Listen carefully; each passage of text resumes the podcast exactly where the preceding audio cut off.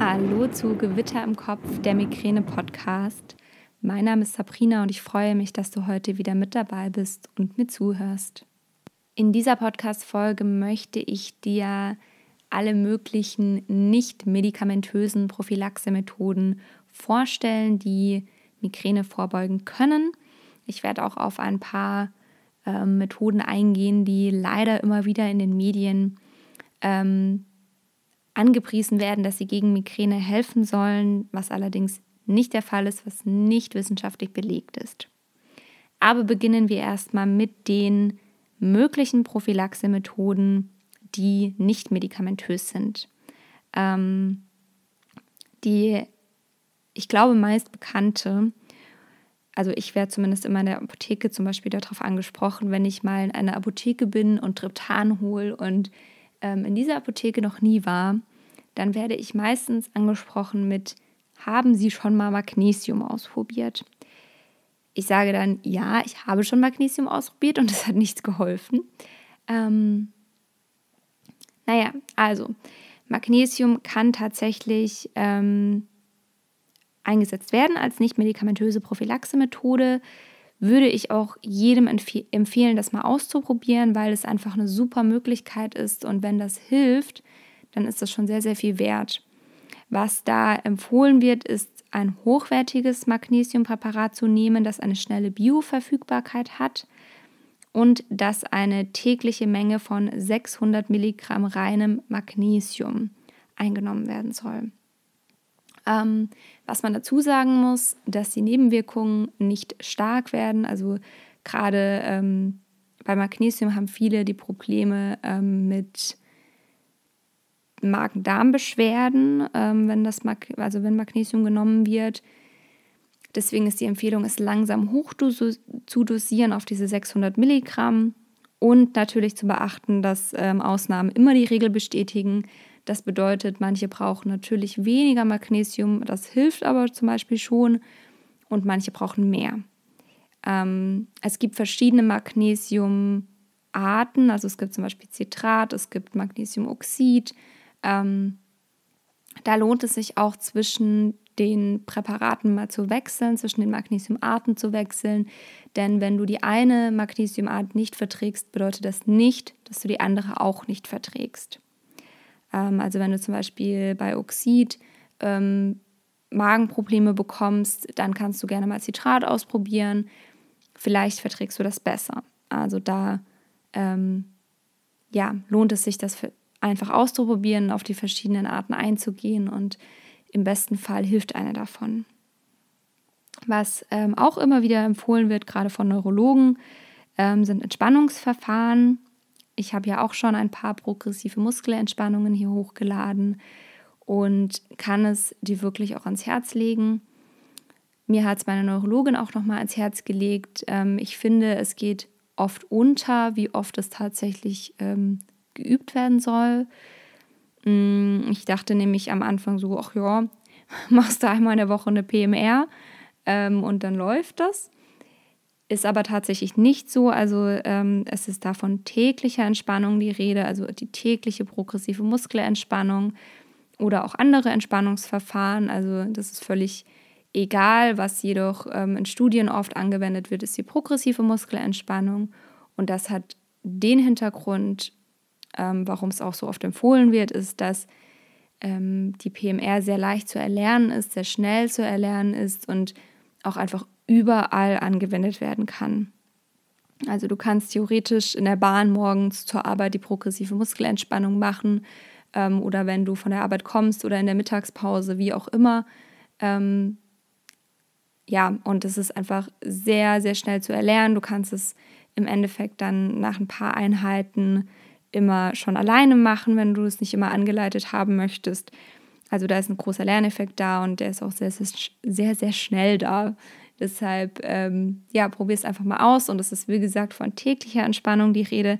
Aber was ich ähm, ziemlich starke Zahlen finde, ist, dass ähm, eine Reduktion der Migränehäufigkeit von 35 bis 45 Prozent in Studien ähm, erreicht wurde Und 45 Prozent, das ist natürlich Wahnsinn. Also das ist ja fast die Hälfte wenig, also Hälfte äh, weniger Migräneattacken. Und ich meine, wenn man jetzt zehn Migräneattacken im Monat hat, dann sind das nur noch fünf. Und das ist natürlich krass. Ähm, deswegen probier das einfach mal aus. Ich weiß, wie schwer es ist, täglich die PMR mit einzubauen in den Alltag.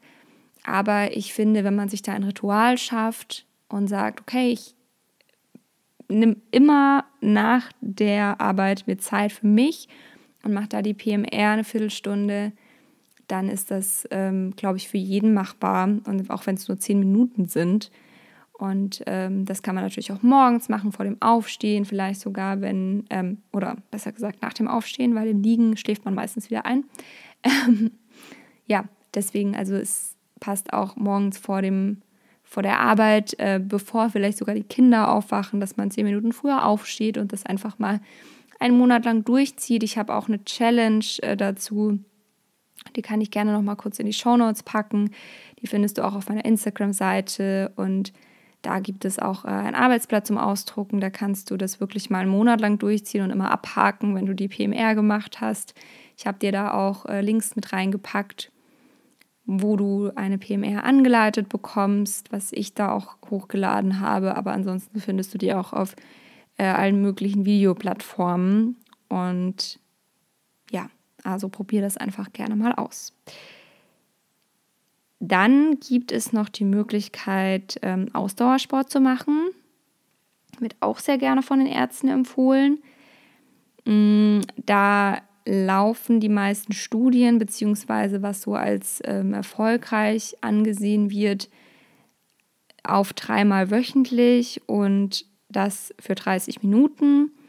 Ähm, das kann, also in Studien kam eben raus, dass da die ähm, Reduktion der Migränehäufigkeit von 17 Prozent erreicht wurde.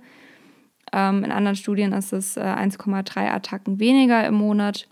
Also das ist immerhin schon mal was. Wenn man das natürlich dann kombiniert, ähm, sagen wir, wir machen die Entspannung, wir machen äh, dreimal die Woche Ausdauersport und dann nehmen wir noch ein Prophylaxe-Medikament, vielleicht, wenn du viele Attacken hast monatlich. Und dann bist du natürlich auf einem super, super guten Weg, um viel, viel weniger Migräne zu haben. Es ist natürlich ein Zeitaufwand, aber wenn wir ehrlich sind, dreimal die Woche eine halbe Stunde walken gehen, das kann jeder schaffen in seinem Alltag und ähm, das sollte man sich auch wert sein und diese Zeit sollte man sich auch nehmen, denn ich habe es in meiner letzten Podcast-Folge schon gesagt, du bist deiner Familie oder deinen Freunden oder wem auch immer, ähm, du bist anders präsent, wenn du keine Migräne hast und deswegen kann ich dir nur ans Herz legen, dass du ähm, versuchst, möglich gesund zu sein und ja, dann einfach ähm, die Zeit genießen zu können, in der du schmerzfrei bist. Und wenn da nicht medikamentöse Maßnahmen helfen, dann versuch die wahrzunehmen. Und ja, es ist schwierig, jeden Tag die PMR einzubauen. Es ist schwierig, dreimal in der Woche Ausdauersport zu machen, aber es kann funktionieren. Und ähm, mach dich da einfach zur Priorität. Setz dir Termine in den Kalender, mach das. Steh eine halbe Stunde früher auf ähm, steh zehn Minuten früher auf, also was du da für Möglichkeiten hast und ähm, analysier dir mal deinen Alltag, wann kann ich Zeit einbauen. Ja. Was auch noch ähm, immer wieder empfohlen wird, ist einfach seine Trigger zu kennen. Also, dass du dir mal ein Migränetagebuch anschaffst und da deine Triggerfaktoren aufschreibst. Mm, es hilft natürlich auch, sich ähm, an ein Stressbewältigungstraining ähm, das anzunehmen, beziehungsweise sich mit der Stressbewältigung auseinandersetzen. Also wie gehe ich persönlich mit Stress um? Und ähm, habe ich viel Stress, habe ich positiven Stress, habe ich negativen Stress? Wann kommt die Migräne? Kommt sie in der Entspannung oder kommt sie im Stress? Also da gibt es ja auch die zwei Seiten. Ähm, also schau dir das auf jeden Fall mal an und analysiere mal deinen Alltag. Wie regelmäßig isst du? Wie regelmäßig schläfst du? Was, was gibt es da einfach noch für Optionen? Ähm, ja, das hilft schon mal viel. Genau. Ich habe versprochen, auch noch anzusprechen, was nicht hilft. Ähm, Beginnen wir mal mit der Akupunktur und da möchte ich nicht sagen, dass sie nicht hilft. Es gibt Studien ähm, im Vergleich zu der Scheinakupunktur und diese Studien zeigen eine minimale Verbesserung der Migränehäufigkeit bei der normalen Akupunktur im Vergleich zur Scheinakupunktur. Allerdings ist diese Verringerung wirklich sehr minimal und äh, kommt auch nicht bei jedem vor. Also das vielleicht einfach mal ausprobieren, wenn du das möchtest, wenn dir ähm, ja, das Risiko nicht so groß ist, dass du enttäuscht wirst, dann mach das gerne einfach mal und probier es aus. Wer weiß, vielleicht hilft es genau bei dir und dann kannst du weitersehen. Was auf jeden Fall nicht empfohlen wird und nicht hilft, ist das Migräne-Piercing. Wahrscheinlich ist es der Placebo-Effekt, der dabei einigen wirkt.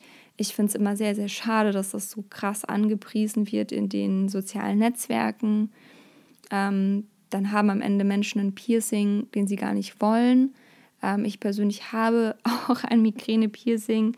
Allerdings muss man dazu sagen, es ist nicht mein erstes. Ähm, und ich würde es niemandem, wirklich niemandem empfehlen, der sagt, ich halte nichts von Tattoos und Piercings.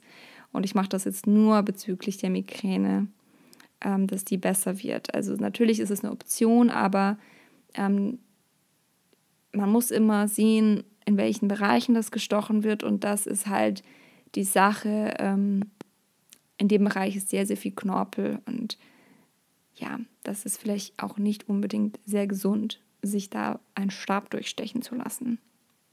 Also schau da. Ähm, außerdem ist es eines der, ja, sagen wir, ähm, nicht gefährlichsten, also um Gottes Willen. Ich, ich bin selbst, also ich habe mehrere Piercings und ich habe auch äh, mehrere Tattoos. Aber ähm, es ist eins der langsam heilendsten Piercings und ja, es hat einfach einen großen Entzündungs, ähm, ein großes Risiko, dass es sich entzündet, die Stelle. Und deshalb überleg dir das gut, ob du das machen möchtest. Es wird von allen Seiten nicht empfohlen und es ist auch nicht wirksam in Studien. Was auch nicht wirksam in Studien ist, ist Homöopathie. Ähm, das ist tatsächlich einfach nicht wirksam.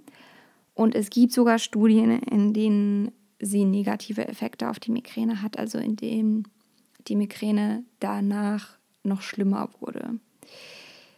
Ja, ähm, ich persönlich halte sowieso davon nichts, weder bei Migräne noch bei sonstigen ähm, Beschwerden, die wirklich Krankheit, also denen wirklich Krankheiten zugrunde liegen.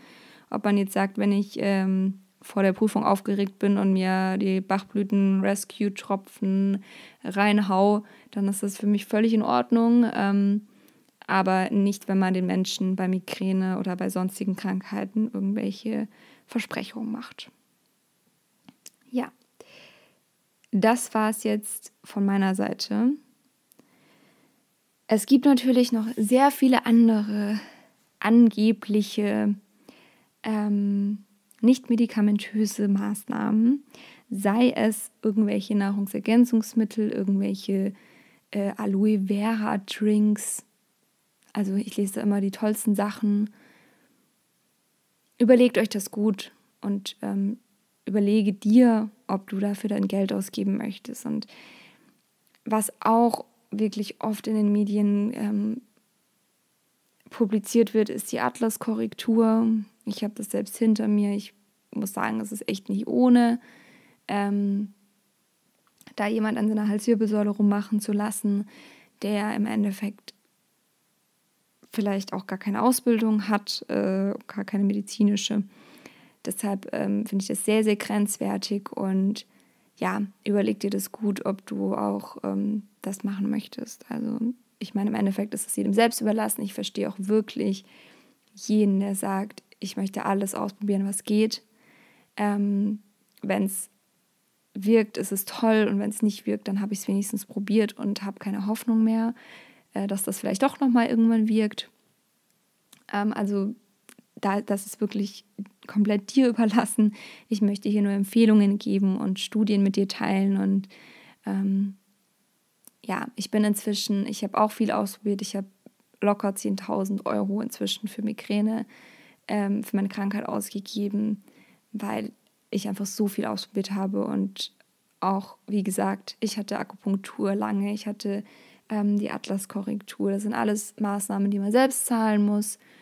Und schau da einfach, dass du für dich im Reinen bist und dass du eine Lösung findest, die für dich passt. Ja, ähm, Botox habe ich übrigens nicht angesprochen. Ich möchte da ähm, noch eine extra Podcast-Folge dazu machen zur Botox-Behandlung und ähm, ja, das wird auf jeden Fall auch als Prophylaxe-Methode angewendet. Allerdings ist es für mich eine medizinische, eine medikamentöse in gewisser Weise. Und deswegen habe ich es jetzt auch hier tatsächlich nicht mit reingepackt. Ja, es wird auch eine Podcast-Folge zu den medikamentösen Prophylaxe-Methoden geben, also was es da an Medikamenten gibt, die man vorbeugend einnehmen kann, welche ähm, Nebenwirkungen die haben können, welche Vorteile sie haben.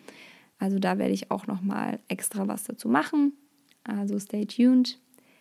Und ja, ähm, jetzt hoffe ich dir, dass es dir gut geht.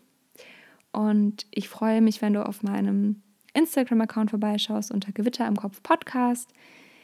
Abonniere diesen Podcast, dann verpasst du keine Folge. Schreibe mir eine Rezension, eine Bewertung.